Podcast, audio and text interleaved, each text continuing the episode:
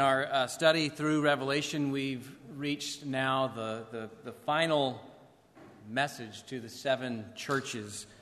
Uh, every church needs all seven messages to make it to the New Jerusalem. But if I chose one that speaks to an area, the Western church is particularly vulnerable. Uh, it would be Jesus' message to, to Laodicea. And I say that because the contents of this seventh message deal with an affluent church.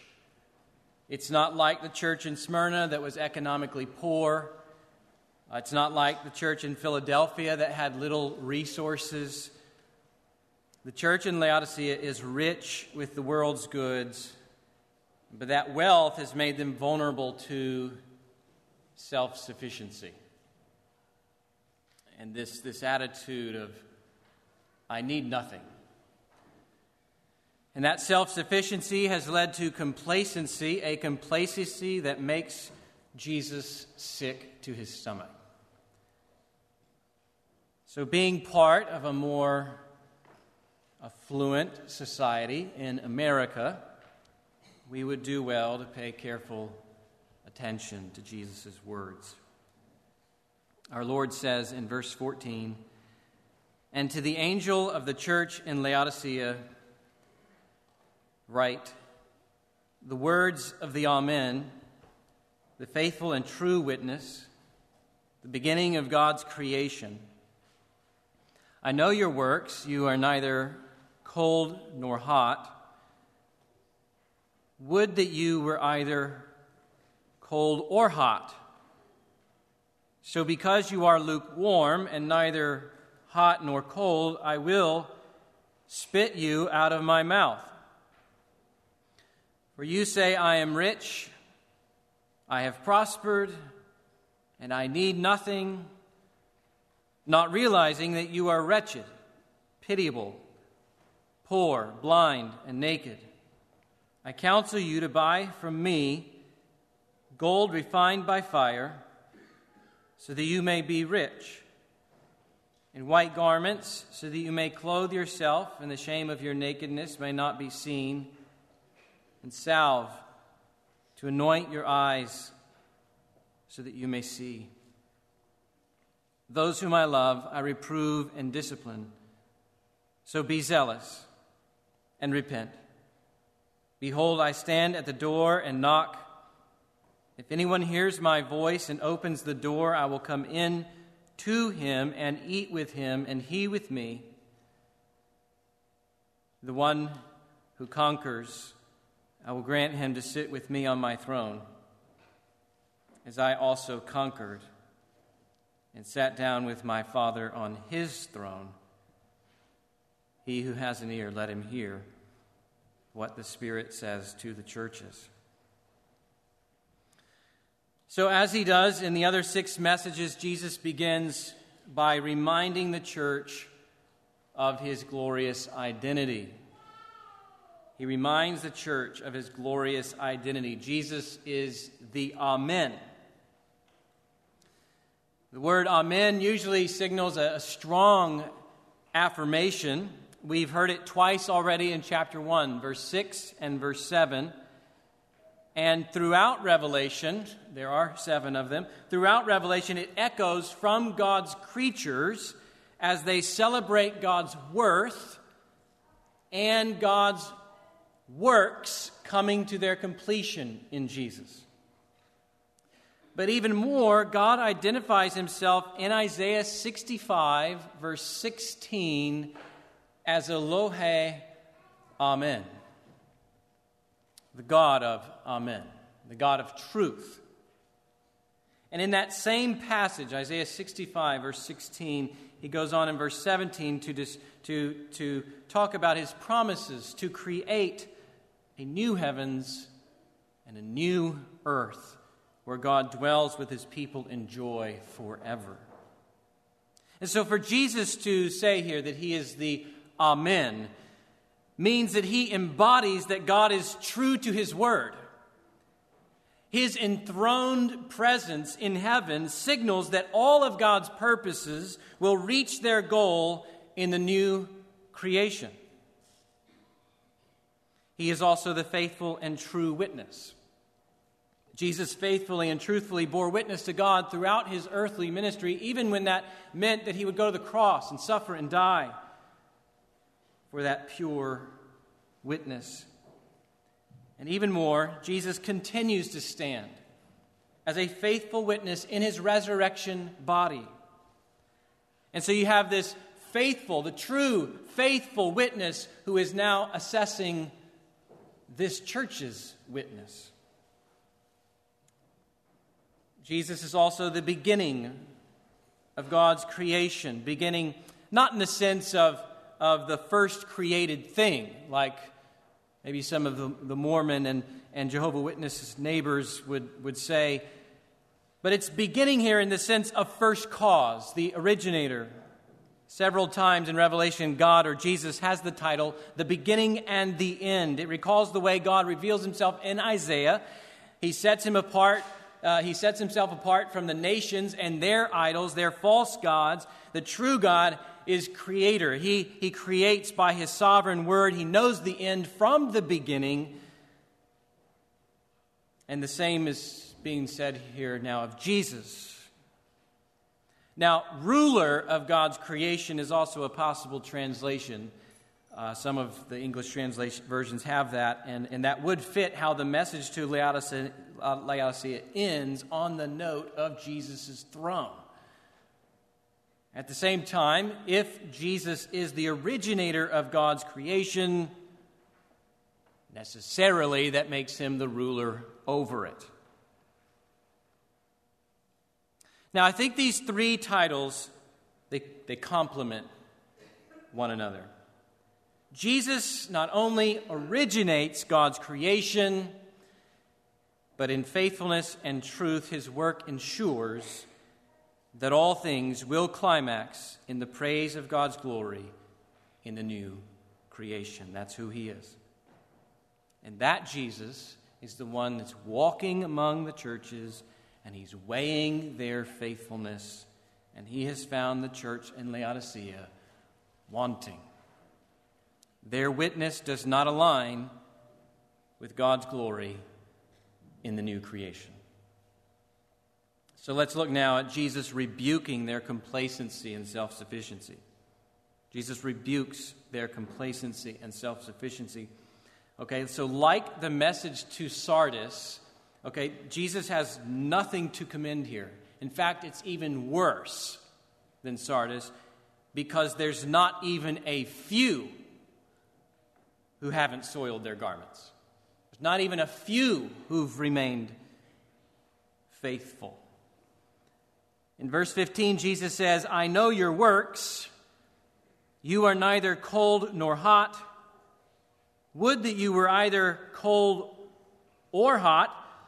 So, because you are lukewarm and neither hot nor cold, I will spit you out of my mouth. Or better, I am about to vomit you from my mouth. So, there's this, this window of for repentance remains open, but the judgment is near. I am about to vomit you from my mouth. For Jesus to vomit them from his mouth means their eternity is at stake. It's a severe warning here, much like when God warns uh, Israel that the land would vomit them out for their unfaithfulness to the covenant. But what's the problem here with with lukewarmness. Well, some have taken cold to mean a person with no interest in Jesus, and hot to mean someone who's really, really excited about Jesus. But that doesn't fit what Jesus says in verse 15. Would that you were either cold or hot, Jesus wishes for them. So being cold or hot are both good things. The context is that of feasting together. Okay, eating together in verse 20, drinking together in verses 15 to 16. People like their beverages cold or hot. Okay, nobody likes warm Gatorade at noon. All right? Or on a cool morning, nobody likes coffee at room temperature. A, a lukewarm beverage is useless.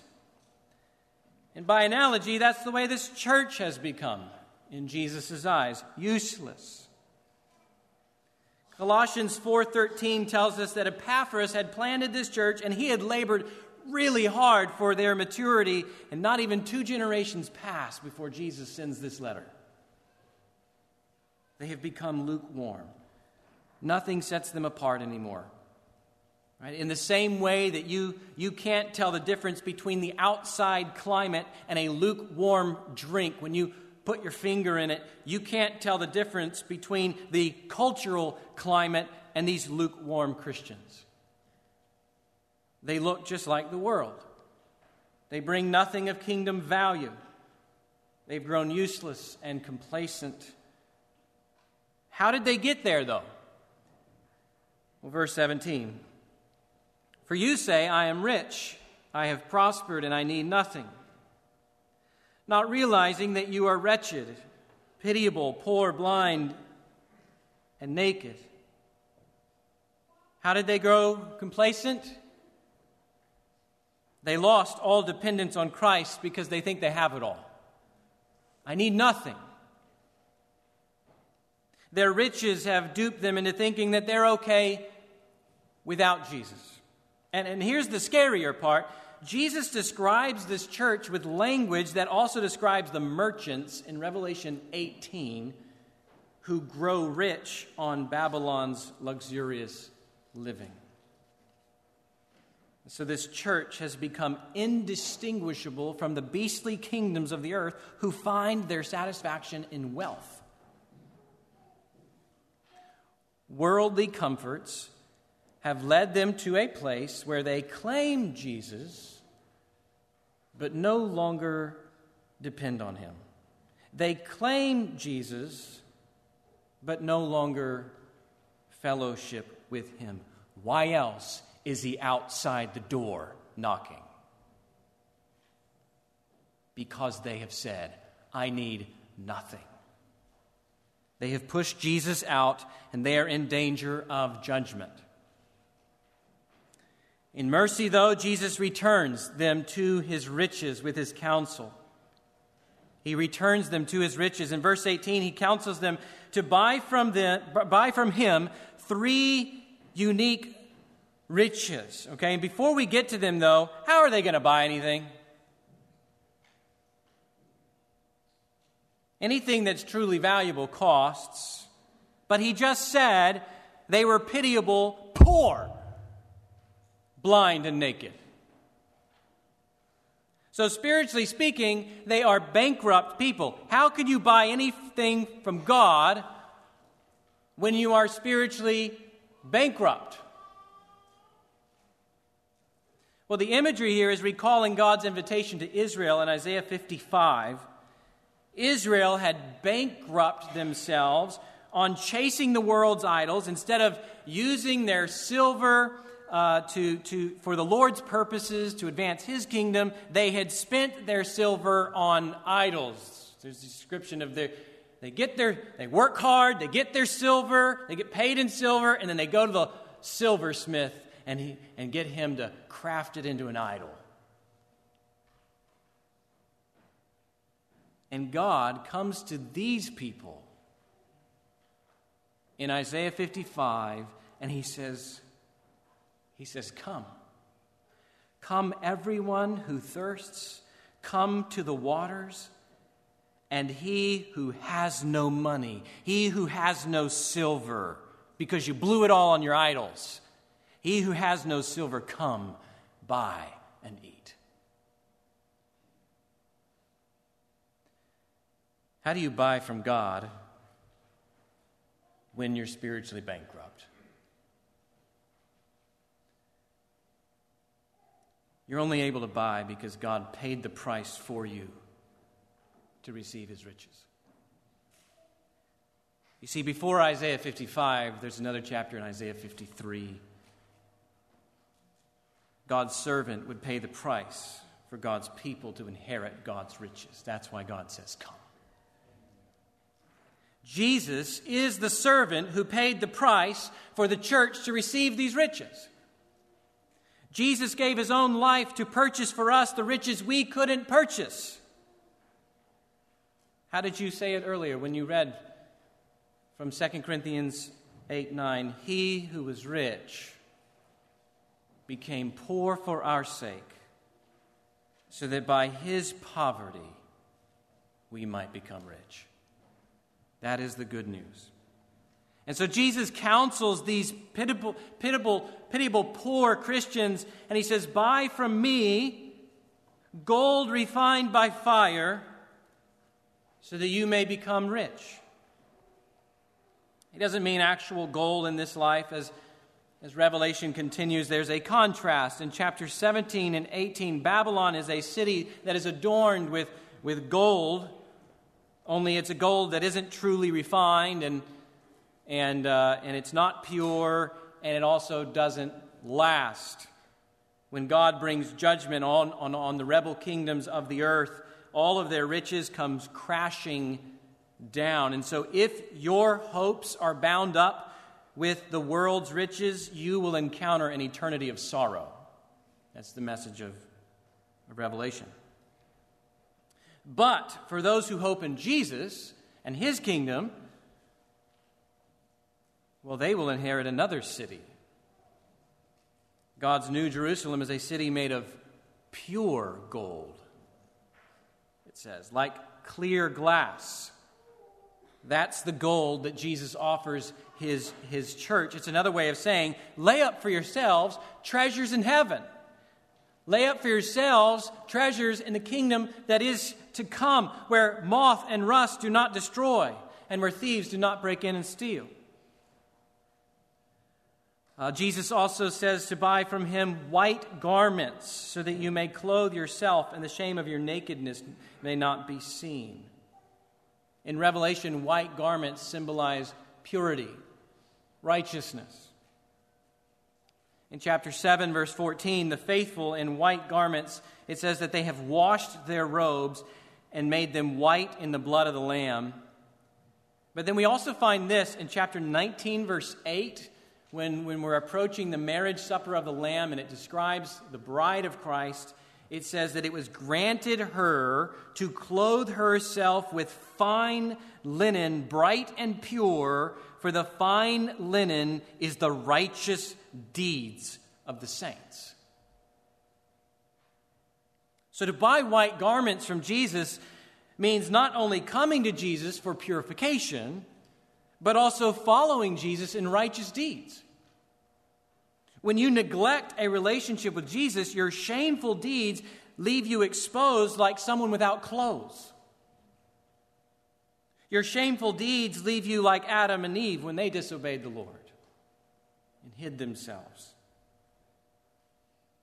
But when you invest in a relationship with Jesus, your works clothe you like a bride who's getting ready to meet her husband. Will your works leave you exposed? Or will they evidence how much you have longed to see your husband?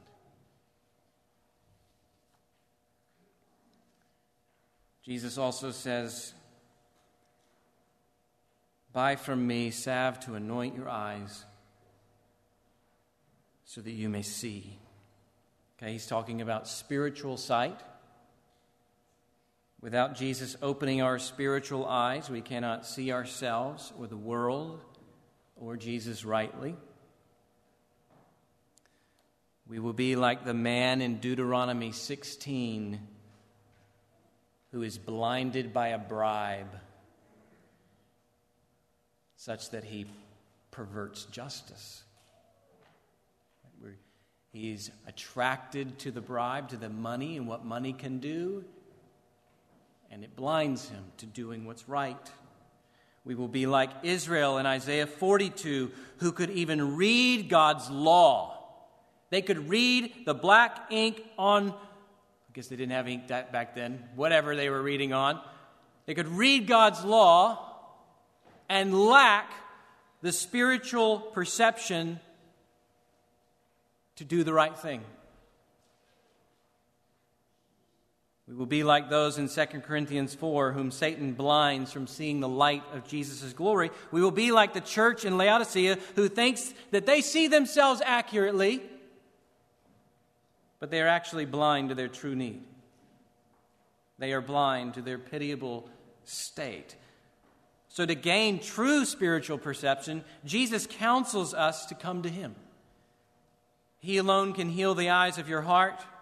He alone has the medicine you need to view the world as He does, to perceive God's ways rightly, and then to walk in them. In sum, then, this church thinks that they need nothing. In truth, they need Jesus for everything that's of ultimate importance lasting riches, righteous works, spiritual insight. And so, if that's the case, this church needs to repent they need to zealously pursue Jesus. That's the primary command in verse 19. Be zealous and repent. Don't waste any time, in other words. Turn from your complacency and self reliance and start investing deeply in your relationship with Jesus and your obedience to Him in the world. Get serious about following through with repentance. And then we get three reasons why to follow through. Jesus reassures them of His love, His fellowship, and His dominion. So, one reason to follow through with repentance is that Jesus reassures his love. Jesus has said some hard things. I'm about to vomit you out of my mouth. You are wretched. You are pitiable. But verse 19 adds this Those whom I love, I reprove and discipline. So Jesus' discipline is loving. This alludes to Proverbs 3, verse 12, uh, chapter 3, verse 12. My son, do not despise the Lord's discipline or be weary of his reproof, for the Lord reproves him whom he loves. When someone is blind, it is not loving to let them fall into the pit. When someone is acting shamefully, it's not loving to coddle them in their sins. Love will always be a genuine affection for another's good in God, in what's holy. And that's how Jesus loves. He has an affection for their good in God, and so he rebukes and counsels and corrects. Jesus loves not only by redeeming them from sin, but also by rebuking when they return to sin. And he does the same for us. Another reason to follow through with repentance is that Jesus reassures them of his fellowship. Verse 20 Behold, I stand at the door and knock. If anyone hears my voice and opens the door, I will come to him and eat with him, and he with me. Now, people have used this passage to evangelize the lost. You know, they might say something like, Jesus is knocking on the door of your heart. But notice who it's written to here. This message is written to the church, it is written to believers. Also, it's not talking about Jesus coming into your heart. The picture is Jesus entering a house to sit down at a meal with his guests. It's still a call to intimate fellowship, just not in the ways that our Christian subcultures have sometimes taught us. The point is that the church has pushed Jesus out with their attitudes of, I need nothing. They have traded intimacy with Jesus to make friends with worldly comforts. And what a display of great compassion that Jesus comes offering them renewed fellowship. Now, it's possible that Jesus' teaching in the Gospels also lies in the background here. There's several places where he uses this imagery of standing at the door. or knocking to compel a very urgent response. Right? If Jesus is knocking, then judgment is near. And to open the door means following through with repentance. To open the door is to treat the king as he deserves, to hear his voice, invite him in, sit him down, and serve him. And when that takes place, he promises to renew intimate fellowship. Now, Jesus likely means uh, intimate fellowship in the present, like in the here and now. But that intimate fellowship that we share with Jesus now actually anticipates the day of the marriage supper of the Lamb. And that table will remind us of that too when we eat together later. Finally, Jesus gives another reason to follow through with repentance, and that is dominion. Verse 21 says, The one who conquers, I will grant him to sit with me on my throne, as I also conquered and sat down with my Father on his throne. Notice, as I also conquered. How does someone conquer?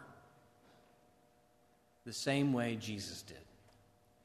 We become faithful and true witnesses. We submit to our Father's word in the path of obedience, even when it means death. We go for the crown by first taking up our cross in love for others. And when we choose that path, Jesus holds out a glorious reward. We will share in his dominion. Now, sitting with Jesus on his throne includes authority. Right? We saw this in chapter uh, 2, verse 26, uh, where, where we will enjoy authority with Jesus over the nations. But more than that, sitting with Jesus on his throne includes nearness to God. There are other thrones in Revelation surrounding the one true throne. And Jesus sits, seats us with himself, where we will behold him face to face, where the Lord God will be our light as we reign with him forever. It's no accident that Jesus promises fellowship on his throne.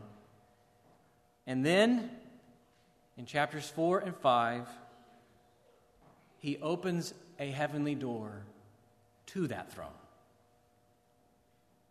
A throne that's wrapped in rainbow like emerald beauty with jasper and carnelian decorating the royal majesty.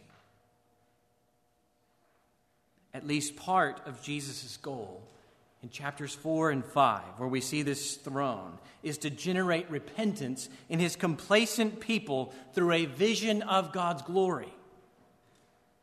You set the glories of God's throne against the riches of this world. Who wouldn't want to share in the throne of God and of the Lamb? Right? The riches of this world are nothing in, in comparison to the Lamb's throne. Jesus has found this church in a pitiable and poor state. But he offers them the highest place and portion if they repent. You don't get any higher, you don't get any more glorious than God's throne. And so we have Jesus' love, Jesus' fellowship, Jesus' dominion that's his reassurance for why the church should follow through with repentance, as if the glorious riches he mentions in verse 18 weren't enough. Jesus is mounting riches on top of riches to renew his church's zeal for his kingdom, and he means for these riches to renew our zeal as well. One way Jesus' words confronted me was in considering whether I have become lukewarm? Have I grown complacent in my witness? Have I grown complacent in my leadership? Have I grown complacent in my marriage and in my parenting and in my brotherhood to the brothers and sisters here? How about you? Have you considered whether you are lukewarm this morning. Some of you are very zealous for the kingdom, and I'm very thankful for that. Hope your zeal stirs up others. But I think others need to take an honest assessment and ask whether you've settled into a self sufficient complacency without realizing your true need. What does your pursuit of the Lord in prayer look like?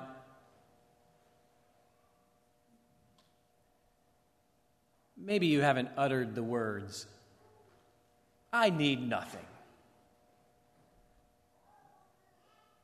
But if someone looked at your prayer life, would they see a desperate need for Jesus? Or would they see someone who doesn't seem to need Jesus very much? Prayerlessness is the result of self sufficiency.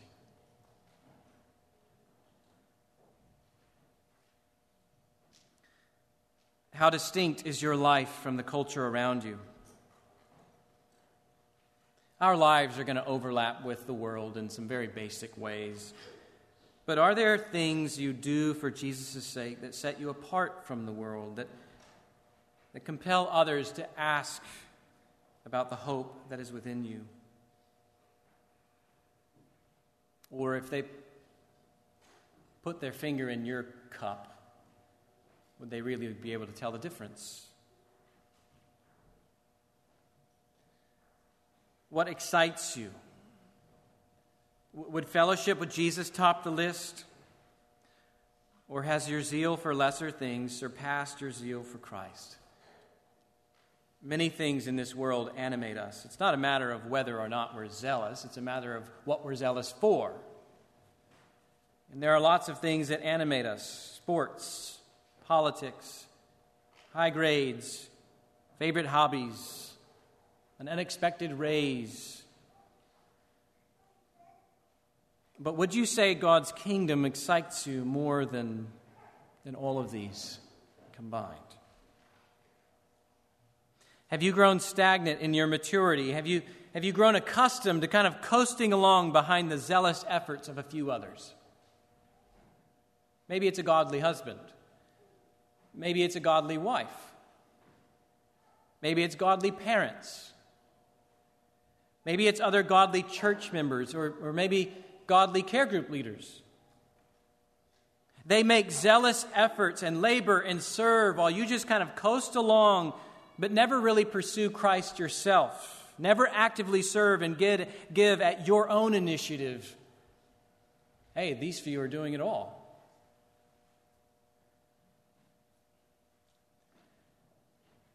If you find yourself lukewarm, well, Jesus wrote this message to wake you up. Jesus wrote this message to alert you to the dangers ahead if you continue down this path. Jesus wrote this message to restore your zeal and passion for Him. Do not regard lightly the discipline of the Lord, nor be weary when reproved by Him, for the Lord disciplines the one He loves respond to his loving correction here with repentance. Second, stay alert to the dangers of wealth. Stay alert to the dangers of wealth. I can't help but notice that Smyrna and Philadelphia, the two churches that are economically poor and powerless, are the two churches that are spiritually rich. Laodicea, however, is economically rich but spiritually poor and given what the Bible teaches elsewhere, that shouldn't surprise us. Wealth on its own isn't bad. It's a gift from the Lord. It can be used for good to support your family or to meet somebody else's needs or to build a city or to bless someone with gifts at the same time, Jesus teaches that the deceitfulness of riches can choke out God's word such that it becomes unfruitful in our lives. Matthew 13, 22. Jesus warns that it's easier for a camel to go through the eye of a needle than for a rich person to enter the kingdom of God. Matthew 19, 23. Or consider 1 Timothy 6. The love of money is a root of all kinds of evils. And through this craving, some have wandered away from the faith. The church in Laodicea has not heeded these warnings. They have set their hope in wealth, such that they have no need of Jesus anymore. And we're just as vulnerable. In America, a land that's not only very prosperous, but is just prone to doing everything ourselves, we're even more vulnerable. Are you afraid? Buy an alarm system. Are you sick? Pay the doctor. Is it broken? Order now from Amazon. You got hardships? We've got insurance. Threats? We've got guns. Lost? Google Maps. Like when that's your culture that you're living and breathing every day, you're at risk, really high risk, for getting to be like Laodicea. For getting into that place where you function like, I need nothing. When in truth, you need Jesus for everything. It's so easy to push Jesus away while leaning on your wealth to save you, to uphold you, to satisfy you, to solve all your problems. So stay alert and keep turning to Jesus for true riches. Lay up for yourselves treasures in heaven.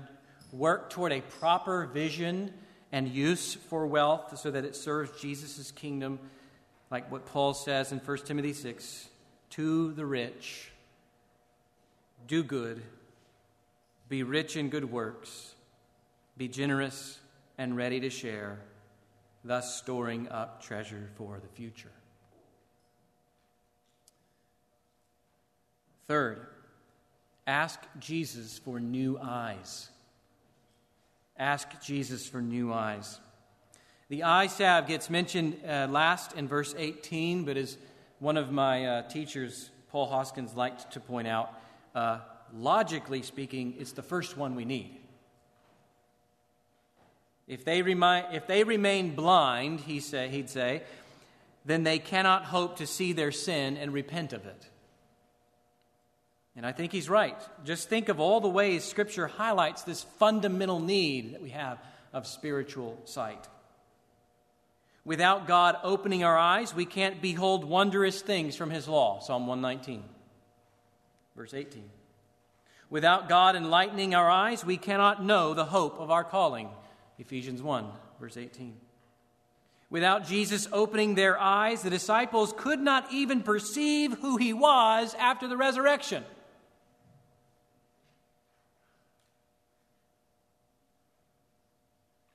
Without Jesus granting new eyes, the disciples can't perceive that the fields are white for harvest. Remember this in the, with the woman at the well?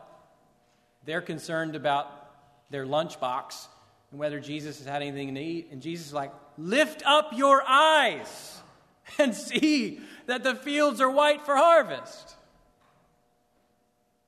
They needed new eyes. It's all over the place in Scripture. Without spiritual sight, we cannot see the things of God. And so ask Jesus to give you new eyes. Ask Him to help you see yourself and the world and Him as you need to see those things. And then, as you're asking, read His Word. Revelation is part of Jesus' work by the Spirit to open our eyes. Revelation is giving you the proper way to see yourself and the world. In today's passage, it should be helping you see your desperate need of Jesus. So if you're here today, perhaps He has already begun that work in you. Keep asking for new eyes. And then finally, renew your zeal for Jesus. Renew your zeal for Jesus. Jesus' command, be zealous, fits other passages on Christian zeal.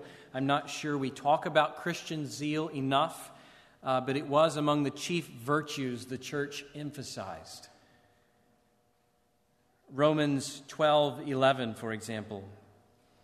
Do not be slothful in zeal, be fervent in spirit, serve the Lord. Uh, Titus 2:14 Christ gave himself on the cross says to purify for himself a people for his own possession who are zealous for good works. In 2 Corinthians 9 2, Paul was taking up a, a collection for the poor back in Jerusalem, and he writes the church in Corinth, describing how the church in Corinth is their, their zeal in generosity had stirred up the other churches in Macedonia to give.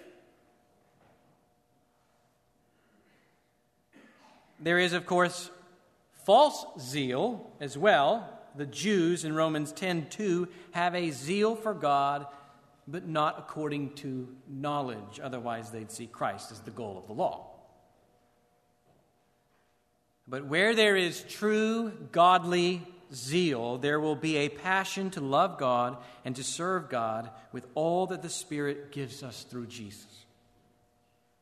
A Puritan named John Reynolds uh, once defined zeal this way an earnest desire and concern for all things pertaining to the glory of God and the kingdom of the Lord Jesus among men. Do you have an earnest desire and concern for all things pertaining to the glory of God and the kingdom of Jesus among men? Well, if not, Jesus is encouraging us to pursue that. He is commanding us to pursue that. And if you do have it, keep cultivating it. Just as he called the church in Laodicea to be zealous, Christ is calling us to be zealous for his kingdom. He's calling us away from complacency to total allegiance. He's calling us away from lukewarm, dull, just coasting along with the world type of church to being a church that fervently bears witness to Jesus and his kingdom. So, would you join each other in praying for this kind of zeal? Would you stir one another up to this kind of zeal? Would you point each other to Jesus, who has unwavering zeal for his Father's glory it's by seeing Jesus and knowing this faithful and true witness that our zeal will also grow. I was tucking Abby into bed Sunday night after we discussed her dig Sunday school lesson last week. And with great excitement, she says, Daddy, I just can't stop thinking about God never having a birthday that he was never born. I mean, he just always was there. And it's so amazing that that I just can't stop the feeling. Right? Don't worry, nothing Justin Timberlake like broke out after that, but it was this sweet reminder to me that zeal comes from meditating on the glories of God in Christ. So may the Lord cause holy zeal in us as we continue studying Revelation, especially as we get to the throne next Sunday, Lord willing. He who has an ear, let him hear what the Spirit is saying to the churches. Father, I ask that you would take your word, plant it deep within us, and cause it to bear much fruit. Make us a zealous people for Christ. Guard us from the love of money. Set our eyes and affections upon you. Do that now, even as we come to the table. Amen.